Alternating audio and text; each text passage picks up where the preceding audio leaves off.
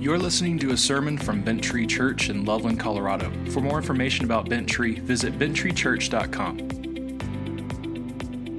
To be back at my home church with my family, we missed being here with you last week. We went down to Texas to attend the funeral of my brother, Dr. Ted Trimble.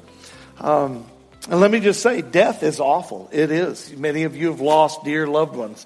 Uh, but let me just share the encouraging thing. It has no sting for those who are in Christ Jesus. Can I get an amen? Yeah, my brother uh, was a believer in Christ Jesus over the years. He, you heard me mention him several times. He's the one that led me to Christ. Uh, I, uh, when I was born again, Ted played a role in many people coming to the Lord.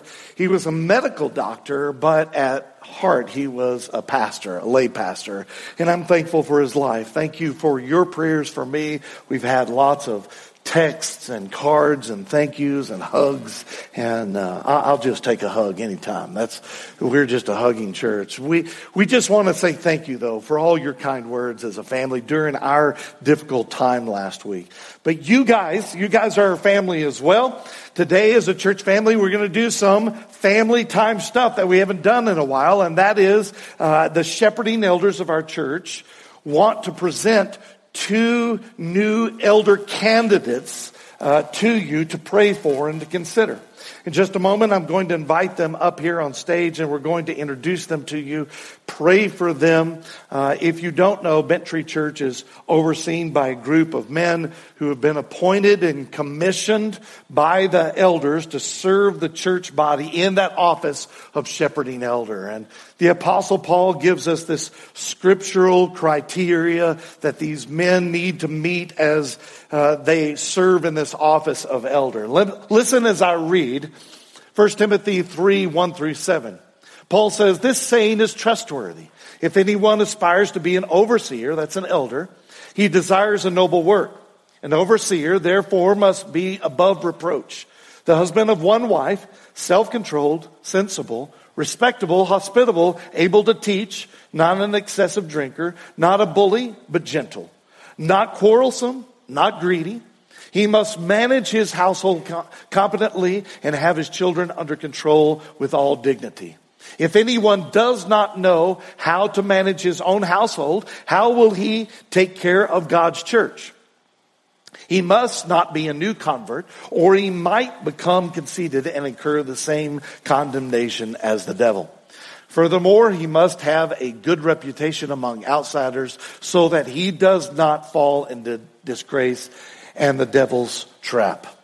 Well, if you're new to being Bent Tree, a Bent Tree member, you, you probably don't know this. Uh, or if you if you remember, you know this is a shepherding elder's job is to literally serve the church by uh, overseeing their spiritual health of the members of the church. E- each member of Bent is put into a mini church, as in a smaller church with inside the bigger church, and that shepherding elder oversees that church. They're given each one is given their own shepherding elder and what we're doing today is presenting these men to you as candidates for the office of elder at Bent Tree. Does it make sense? So we as the current shepherding elders have met, we've prayed with these guys, we've studied their lives and, and what they believe, what they think, and we think they would make excellent elders. For the next few weeks, what we want to do is we want to hear from you. If you know of any reason why these men should not serve or hold this office, we want to hear from you. And likewise, if you think these guys would be a great fit for this office, let us know that as well. Uh, if you don't know these guys, talk to them after the service. Go grab some coffee with them sometime. Talk to them. Well, you guys, if you would, come up on stage. Bring your wives, if you would. They each only have one, so by that that was an important part of that. Well, let me introduce to you right here. This is Larry Albertson and his wife Vicki. Thank you guys for coming. Come right up here, and you guys can come over here. This is Ed Wolf and his wife Janet. Thank you for coming up. And both of these men and their wives have been serving faithfully at Bent Tree Church. Uh, and you guys, man, you've served me uh, through this time. And you exceed the qualifications of an elder at Bent Tree Church. And God willing, in just a few weeks, we'll commission you, uh, have you up here, and, and all the shepherding elders will lay hands on you and commission you for this. It's always a beautiful thing, in my opinion. It's one of the most precious parts of the body of Christ. Well, church family, if you would just stretch out your hand towards these guys, and we're just going to pray for them right now. Let's pray. Holy God, our Father, we come to you as a church family. We just prayerfully offer these two men as candidates for the office of shepherding elder here at Bent Tree Church. God, would you protect them, their wives, and their families over the next few weeks? Would you just confirm in the hearts of us, the family of God, that this is indeed the role that they are to play at Bent Tree Church. Confirm it in their hearts as well. God, I, I pray for wisdom for all those who call Bent Tree home with in regard to these two men. We thank you, God, for these men and their wives and their family, the ministry that they've already done in our midst, serving us, taking care of us. Thank you for bringing them to us. God, I love these men. It is in the name of Jesus Christ we pray. Amen. Would you give God a hand for these guys? Thank you, guys. Thank you. Appreciate you guys. Thank you, sir. Appreciate you. Well, since it's family time, let's do another thing before we start preaching. Sorry, we've got so many things, but these are all good things before we get started in our time of preaching. We'll have baptism coming up next week. So if you want to be baptized, you need to sign up that little QR code in front of you on those chairs. You can do that. Just go to events and baptism and sign up for that. Or just come and see me or one of the staff after the service and let us know. Um, and I can't wait for that. Baptism, just this beautiful thing. So next week, one more big family thing to tell you about, and if you're new to Bent Tree, you may not know that we are part of a family of churches across Colorado and across the nation, really around the world, called Baptist churches. We're part of the Colorado Baptist, 370 plus churches that work together to reach our state for Jesus. And as you know, I was honored to get to speak to the convention uh, last week, right in the middle of all that stuff we were going through. But we join with all these churches in Colorado, and Baptist churches around the country, in a cooperative effort to actively plant new churches. And that's an exciting thing to share the gospel. And on top of that, all these Baptist churches across the country, we, we cooperate on things like disaster relief, taking care of the homeless, uh, taking care of the widows and orphans, people at their most vulnerable state. Many of you have worked in the disaster relief part when we had the fires here. But the most important thing we do is we send missionaries around the world, reaching unreached people groups. Your giving makes that possible. And now the reason I'm sharing with you with this is I want you to see what your giving is doing over this last year. Each week, part of your base 10 giving, our tithes, our offerings, help these efforts out around the globe. Now, let me give you some numbers into what we call the cooperative program. Here it is. There have been 588 new Baptist churches started over the last year in North America. That is huge to plant a new church. And what's crazy is that that number is 36 more than the previous year in the middle of a pandemic. Praise God for that. Yeah, let's give God a hand. Now check this out. Since we started in 2010, Southern Baptists have started 8,200 new churches in North America. That's huge as well. Now let's let's switch from North America now to the international scene. We call it the International Mission Board or the IMB. This is the thing I want to show you. The International Mission Board, IMB, sent out 422 missionaries outside North America over the last year. That's huge, but look what they did. The IMB was able to engage 247 new people groups and places outside of North America over the last year. That means uh, in the places Jesus has not been preached before. Is that crazy or what? We think there's between 3,000 and 5,000 people groups that have never heard the message of the gospel before. Now, I love this. The International Mission Board, IMB, started 18,380 new churches outside of North America. This is your, this is your giving that's, that's been able to work in cooperative effort on this. IMB missionaries, through this, they shared the gospel with 769,494 different people outside of North America. Now, notice how exact that number is. Do you know why that's so exact? Because people count. You see what I mean? Now, what this means here is outside of this number or from that number, 144,322 new believers to faith in Christ Jesus joined outside of North America over the last year. Let's give God a hand. Those are real people that our giving has helped support. Now, thank you for giving your base 10 gifts. I mean, it keeps the lights on here, all of that. Some of you are base 10 plus 10, and that's huge in there. God is doing something great at our church and around the world when most churches, let's just be honest, are dying. So let's thank God one more time for this great report. Bow your head, let's pray. Heavenly Father, God Almighty, just simply that we can address you as Father, uh, it just humbles us. Thank you for these great numbers, God. I pray that you enable us, the members of Bent Tree, to increase our giving. Use our giving to further your kingdom, both here in Colorado, in Loveland, northern Colorado, and around the world. Father, that message that you love us enough to demonstrate your love in sending your son as the perfect sacrifice for our sins, the believers.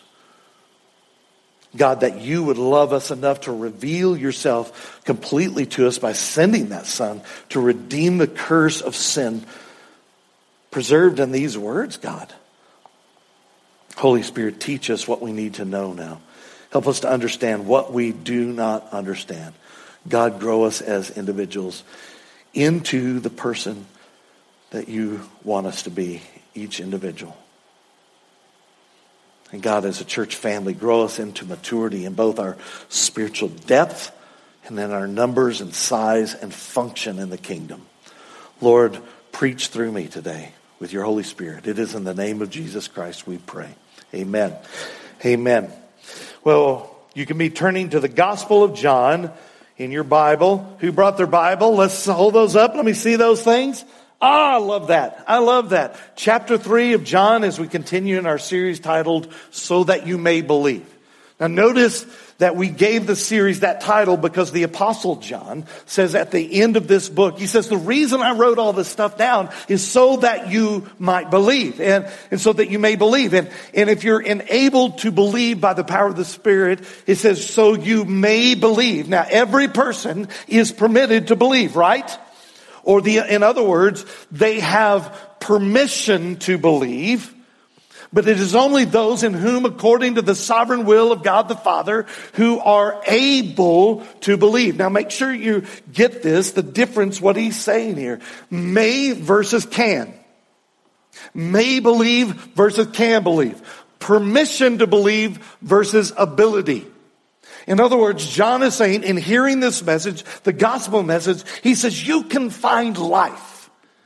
That's what the apostle Paul is also talking about in Romans 10, 17 when he says, so faith comes from what is heard, and what is heard comes from the message about Christ, or what we call the gospel. Faith comes to us. We don't have faith without the Holy Spirit of God working in us. We are faithless before the Holy Spirit comes. It's why this series is so vitally important for us to understand, why it's so vitally important for us to apply. We want to understand what salvation is and how we find it through Christ Jesus and what it means then to live out our salvation every day as Christ followers. Are you guys ready to jump into God's Word? I had a week off, so I'm ready to preach, baby. If you can, would you stand with me as we read our passage for today? John chapter 3.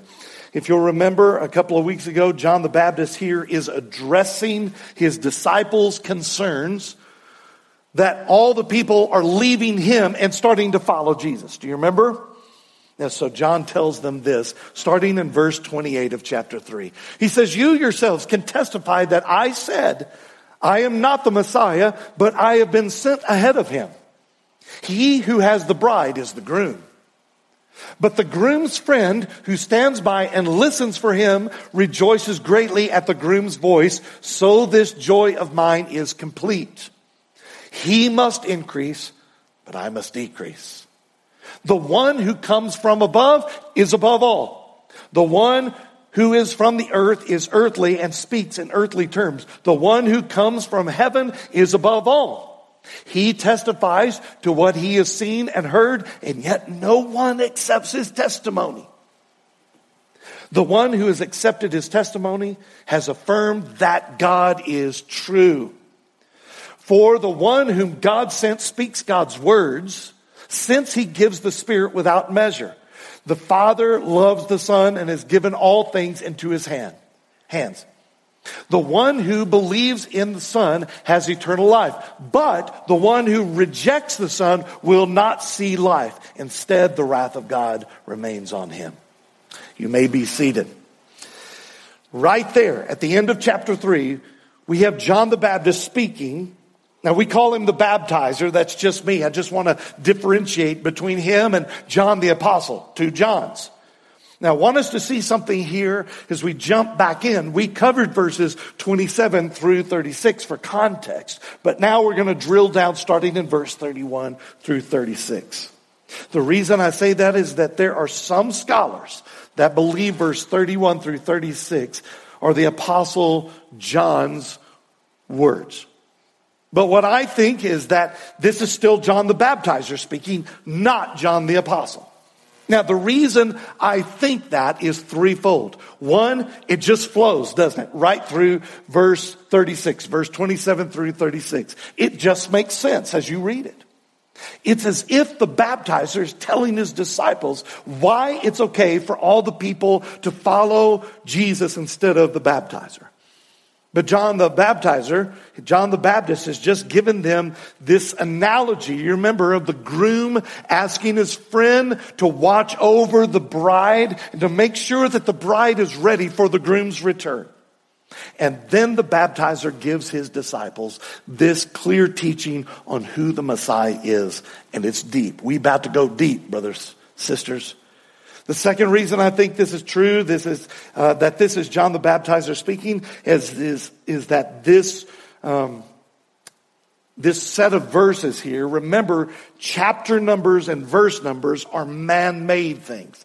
We just lay them across scripture. They're, they're there so you can help find, you know, if I can say John chapter 3, you know where it is. It's not part of the scripture though. It's not the text.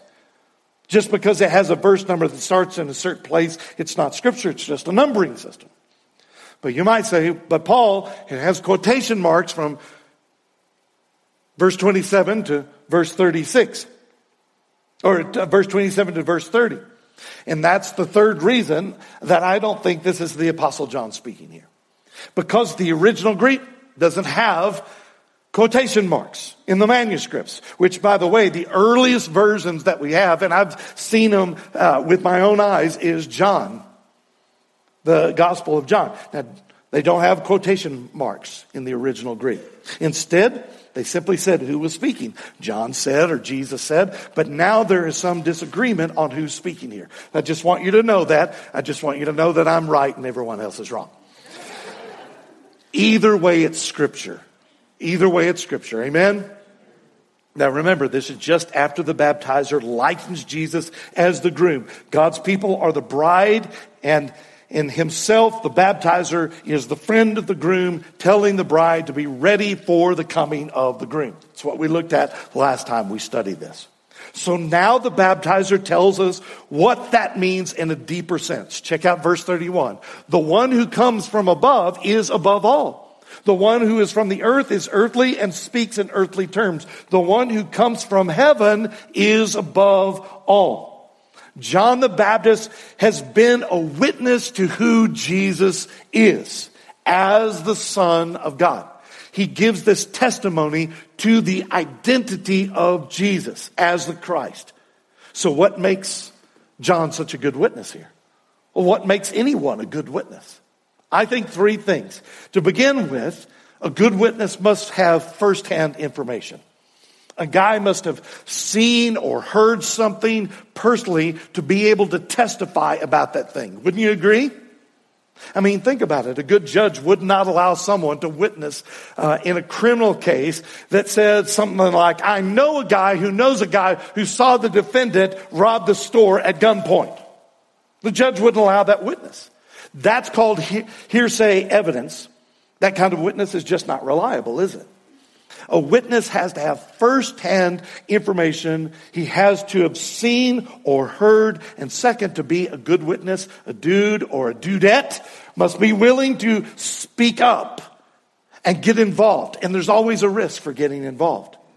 There's a risk there, isn't there? A person that witnesses, say, a murder or a crime, they run the risk of being hurt if they testify against that murder. Think of it this way. There is no value if a witness who has information doesn't testify. Why? Because the court simply won't have the information to judge with. And the third, uh, to be a good witness, third thing, they have to have be a credible witness, a reliable witness. Think about this. What we mean is that a witness must give good information so that we know what he's talking about, for one, and that he or she is consistent in what they saw and what they said they saw or heard. Or in other words, a witness can't just give it a snippet of information. It has to be relevant and not contradict itself. Are you with me? Now, why is John the Baptist such a good witness here? Well, we know that John the Baptist has been filled with the Holy Spirit of God, the third member of the Trinity, since the time he was in his mother's womb. And yet, John, even though he is filled with the Holy Spirit, there's still a limit to how much he knows about God. Or think about it this way. John the Baptist can only reveal and testify to how much God has revealed to him. And he does just that. But what this verse is also telling us is that Jesus is different. John is limited. He's a man. He's from the earth. Jesus is from above, from heaven. He is not from the earth. His origin is heaven. John is declaring himself to be of the earth, from the earth, and he speaks to the earth. That's what he says. And the Greek word for the earth here isn't a negative one, like morally sinful. It just means that the baptizer is limited. He's human. Even though Jesus tells us the baptizer John is the greatest man who was ever born, he's still just a man and a man sent from God nonetheless. The people recognized him as a prophet, so that is why his testimony to the identity of Christ Jesus is so credible. That's why we, uh, that's what we saw way back in chapter 1 of John, verse 6. Now, what we're saying is that if John the Baptizer is just a man, and yet he is a prophet, the greatest man ever born. He's a prophet of God that carries this important message from God to us that the Messiah is coming. He says, repent, get ready. John the Baptist is like the other prophets like Moses, Elijah, Isaiah, who all carried this important message. The Messiah, the promised one is coming. Get ready. What the baptizer John is telling us in verse 31 is that Jesus, though, is different from the dude that comes to the earth. How is Jesus different from John? How is John, Jesus, greater than John? Let me show you two basic truths about Jesus. Write this down. Jesus is not just a messenger sent by God. Jesus is the messenger from God. And he and is himself the message. See, if you get this, Jesus is not just a messenger sent by God. Jesus is the messenger from God and is himself the message. The baptizer and the other prophets had, messen- had been messengers from God, hadn't they? But Jesus is the messenger. Here's a way to view it. John the Baptizer and, and the other disciples don't claim independent and total revelation from God. And neither do any of the older, other Old Testament prophets. They are only authorized to speak, thus saith the Lord. To add to or expound on it would disqualify them as prophets.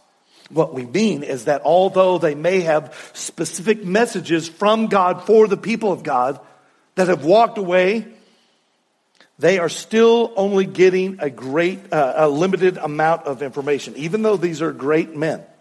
In a very real sense, John the Baptist and the disciple, disciples on, are only sent to bear witness to Jesus. And if we have been born again, regenerated, we are to also bear witness for Jesus. Now look in Acts chapter 1, verse 8. This is one you could commit to memory. It's a good one. But you will receive power when the Holy Spirit has come upon you. This is Jesus speaking, by the way. And you will be my witnesses in Jerusalem, in all Judea and Samaria, and to the ends of the earth. That word is straight from Jesus to all his followers. It's literally what we are here for, why we're still alive. Check this out. I want you to see something. We have limited knowledge of God, a limited knowledge. But just like the prophets of old, we have heard from the Holy Spirit, but our capacity to hear from God, it's finite, isn't it? But check this out. Jesus alone speaks and acts out of a complete knowledge of God the Father. Some of you really need to get this because you view Jesus incompletely. Jesus alone speaks and acts out of a complete knowledge of God the Father. Or to say it another way, when Jesus speaks, he speaks the very words of God the Father. That's important doctrine to understand. John 12, verse 49 says, uh, Jesus says, For I have not spoken on my own, but the Father himself who sent me has given me a command to say everything I have said. I know that, that his command is eternal life. So the things that I speak, I speak just as the Father has told me. But also, how Jesus acts or what he does is at least as important as what he speaks, right? How he molds perfect love he shows this perfect love for us as sinners, reveals the character of the Father and what pleases Him. And here's the kicker. We see those facts of who God is in the gospel of Jesus coming to earth to take on our sin and to die and to be raised back to life on the third day. Amen? That's powerful. That's deep, church family. But what the baptizer is also saying about himself, he says, I'm from the earth. I'm just a man who has heard the message from God about the coming of God to earth, but Jesus is the one from above. He is the true messenger and his message is complete. He is the messenger and the message all in one package. And in that message, we see God the Father. This is powerful. The author of Hebrews tells us this. Hebrews chapter 1, that's a New Testament book, first half of verse 3. The Son is the radiance of God's glory and the exact expression of His nature, sustaining all things by His powerful word. That's Jesus that's talking about. What John the Baptist is saying, he says, I have a message from God, but my message, it's limited. But Jesus, He is from heaven, His message, unlimited. Now, why is Jesus' message from heaven so unlimited? Because he is God. When you see Jesus, you are seeing the Father. That's important. You don't go down a bad path of false doctrine here. Be careful we are not saying that Jesus is just another aspect or side of God like he morphs into. No, no, no, that's wrong. What we are saying is that God is one. Amen? God is one. Let me get an amen before we go on because he is existing though in three persons. Understand? No, me either. And I've been studying it for 40 years. What, what John the Baptist is giving witness to here about who Jesus is, is that John's testimony is good. It's true, but limited. While Jesus' testimony about himself and about God the Father, unlimited, perfect testimony.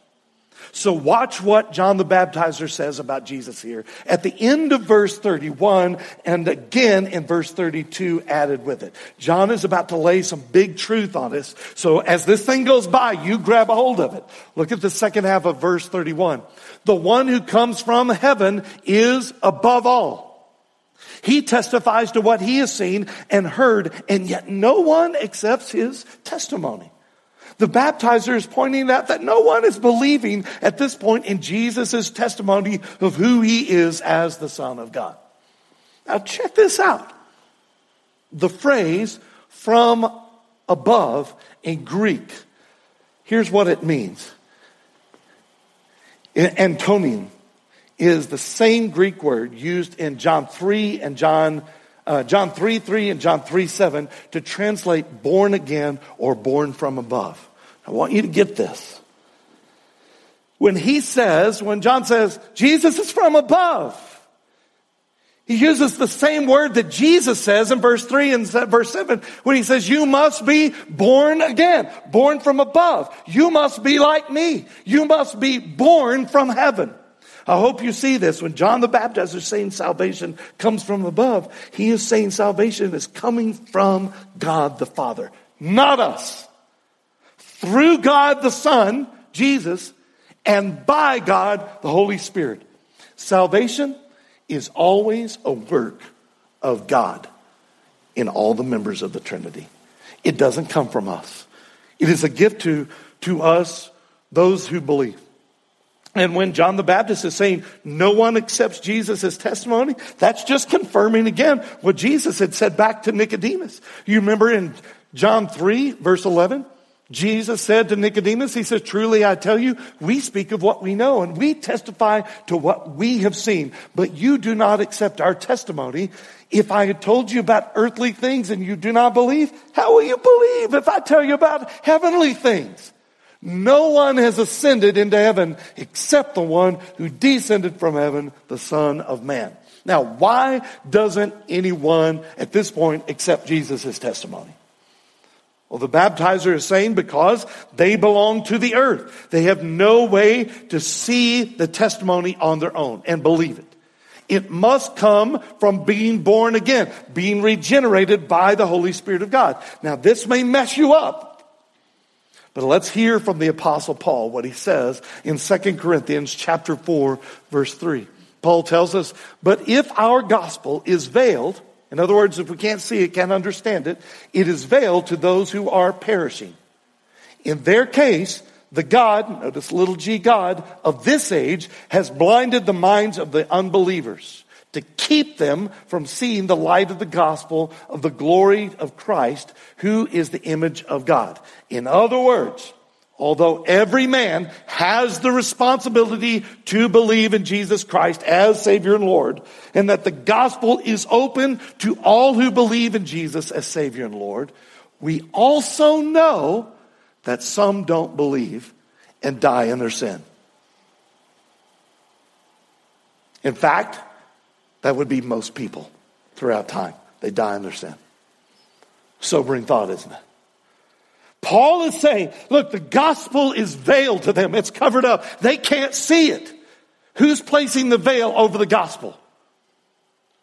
Paul says it's the God of this age, little g God, or in other words, Satan. Satan is blinding these people. So why does John the Baptist believe Jesus is the Son of God?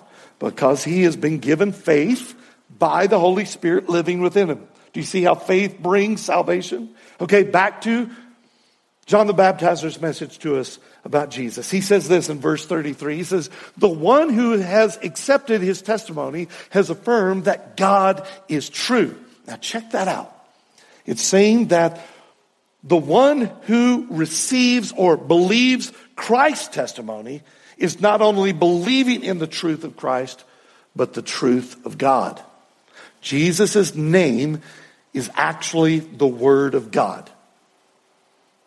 That's how the entire book of John begins. Chapter 1, verse 1. Listen to the second half of verse 17 for just a second of Revelation 12. Look at this. Those who keep the commands of God and hold firmly to the testimony about Jesus. The commands of God.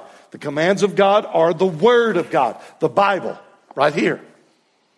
We are called believers because we hold firmly to the Word of God, and the Word of God is a testimony about who?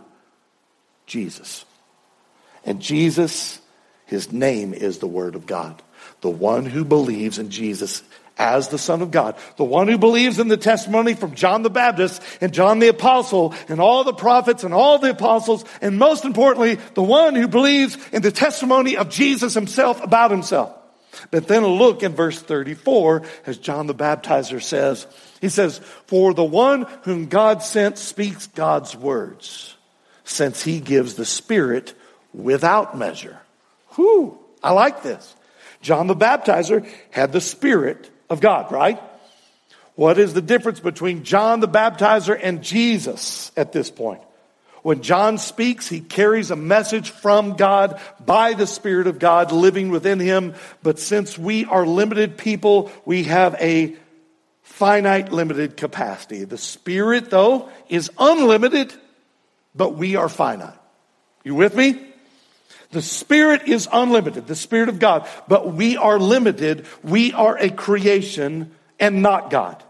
However, there is a very good news once we get to heaven, when death and sin are no more, the ability for us to connect with God the Spirit will be without limits. That's huge, folks. But now, Jesus, the Spirit is given to Jesus without measure, it says. Why is that? Because he is God, the second member of the Trinity. The Spirit is given to Jesus in his humanity without measure. It says right here, because he is sinless and he is perfect in perfect communion with the Holy Spirit. This is the apex of what the baptizer is saying about Jesus in verse 35. Look at verse 35, John 3. The Father loves the Son and has given all things into his hand. The baptizer is clearly declaring the total sovereignty and supremacy of Jesus Christ above all. You're not getting that. The baptizer John's declaring the total sovereignty and supremacy of Jesus Christ above all. Can I get an amen? What he is saying is that the sinful men have only one hope, and that is Jesus alone is able to save. There is no other name. No one else can save a sinful fallen man from the consequences of his own disobedience. By the way, that'd be you, and you, and you, and me. Write this down. John the Baptist gives testimony of the total sovereignty and supremacy of Jesus Christ overall. I want you to get that. John the Baptist gives total testimony of the total sovereignty and supremacy of Jesus Christ over all. Can I just tell you in all honesty that if I were able to preach for a thousand more years, we could not exhaust the meaning of this statement and the gravity of what John the Baptist is telling us.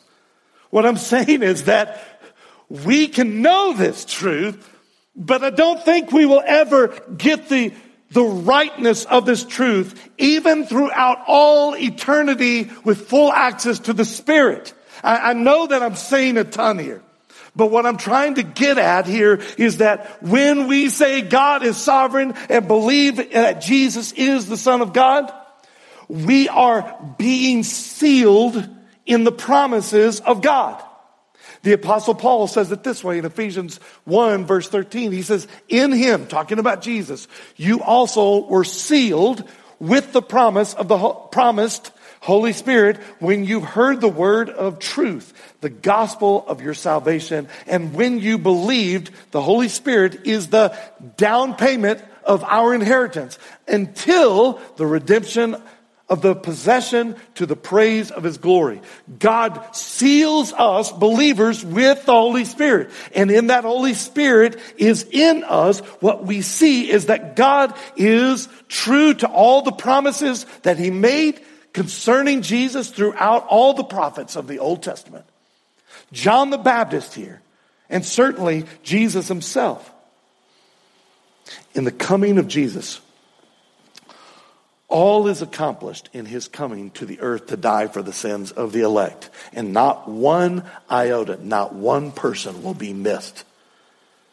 The apostle Paul tells us these promises that God kept in Christ Jesus. Look in Acts chapter 13.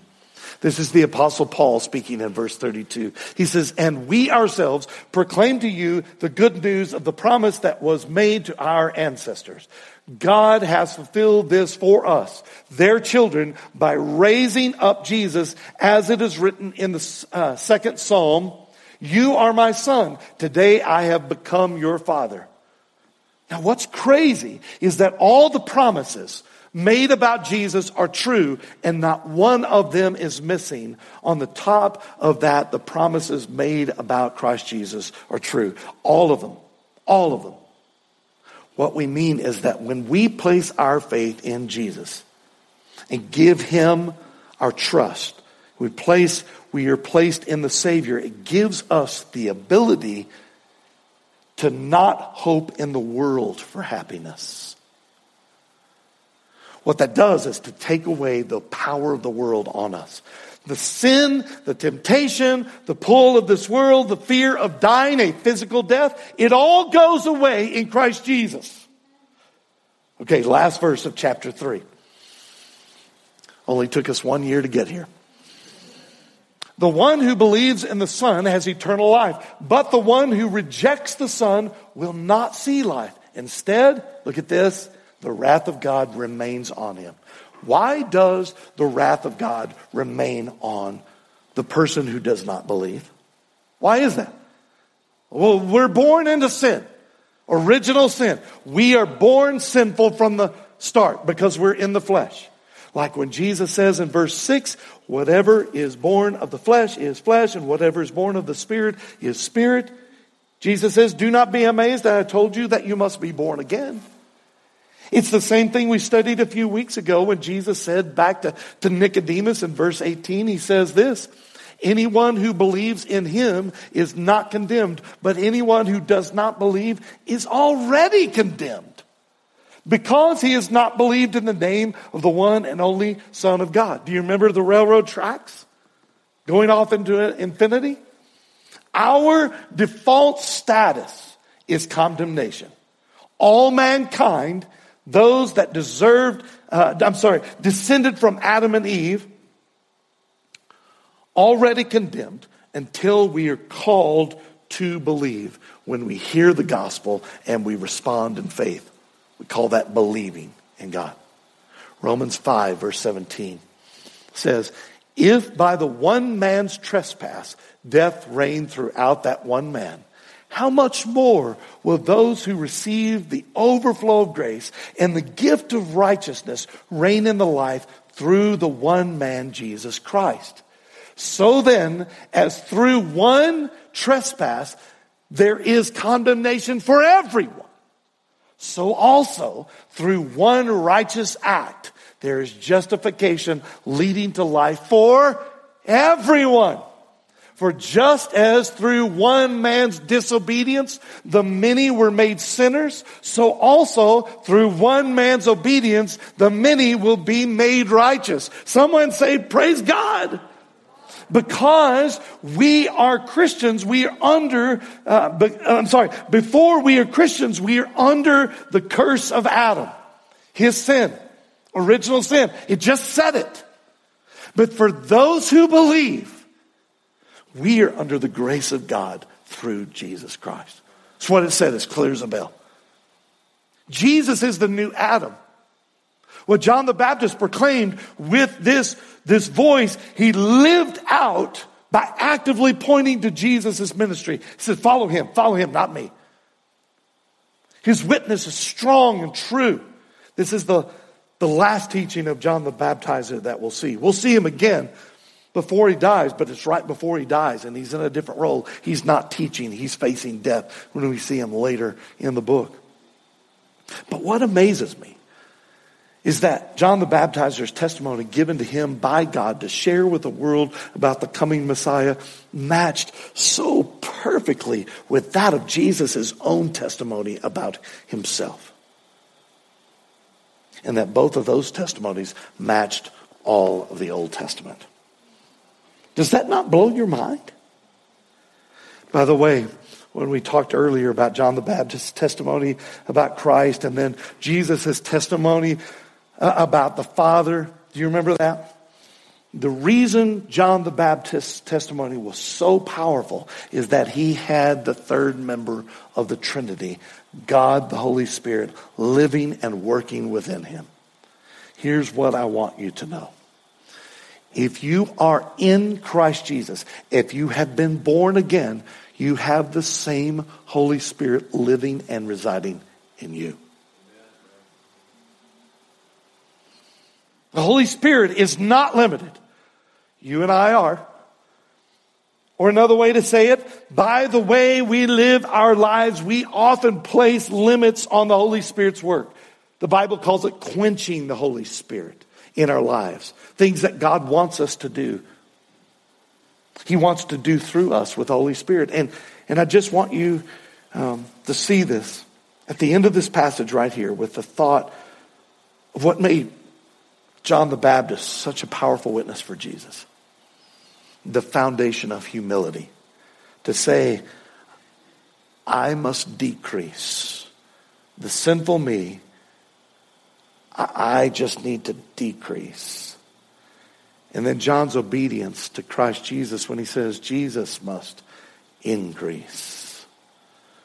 Oh, may that be a prayer for us. Would you pray with me? God, give us humility and obedience to you. That you would just be made much of in our lives, and that as we would grow in grace and the knowledge of our Lord and Savior Jesus Christ, and we're conformed to his image, that the measure of the Spirit within us would just be steadily increasing. We pray this in the name of Jesus. Amen. Would you look up here for a moment? We've come to that time we come to each month at the end of the month.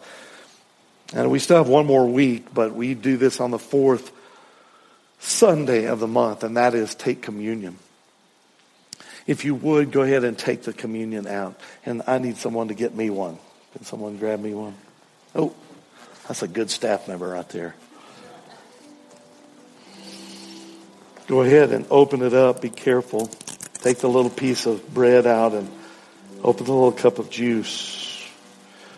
This is what we call the ordinary means of grace. It's one of the ways ordinarily God pours out his grace to us. We are reminded again of what Jesus has done.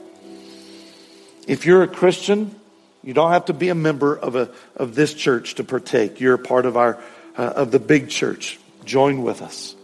But let me do give you two warnings. If you're not a Christian, don't take this. It's quite dangerous. I mean that.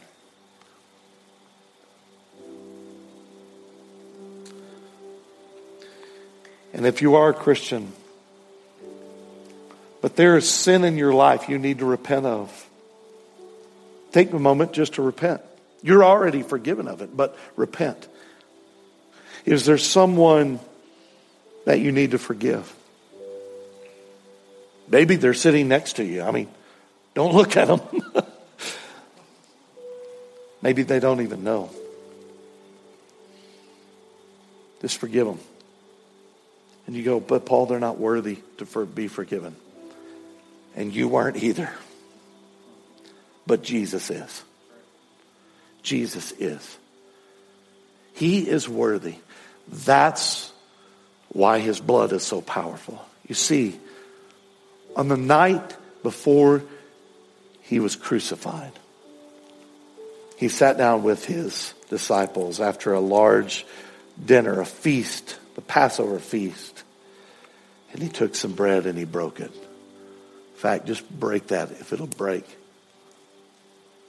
You hear the little snaps all over the room? He said, This body represent, uh, this bread represents my body broken for you. The next day, his body would be broken, wouldn't it? Nailed to a Roman cross. Remember that body given for you. This is the body of Christ. Take and eat. Then he took the last cup of the Passover and he held it up and he said, This, this wine, this represents the, body, um, the blood that is poured out for you. It is this picture of the blood running down from his hands, his head, his feet, his side, his back. Blood poured for the forgiveness of sin. See, we teach a very old doctrine here. One that Jesus himself taught. That the blood he shed at the cross is a propitiation. Fancy word means payment for the sins of those who believe. So as you take this blood, this wine, this juice here, remember your sins are forgiven because blood was paid on your behalf. This is the blood of Christ. Take and drink. We remember, Jesus, what you have done for us at the cross of Calvary. And God, we remember the love that you have demonstrated in sending your Son and that you confirmed he is the Son of God by raising him on the third day.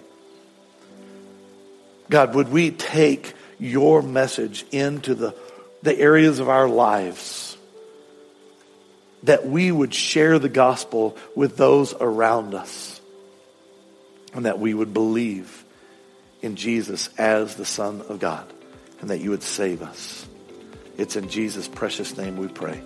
Amen. Would you stand and sing with us?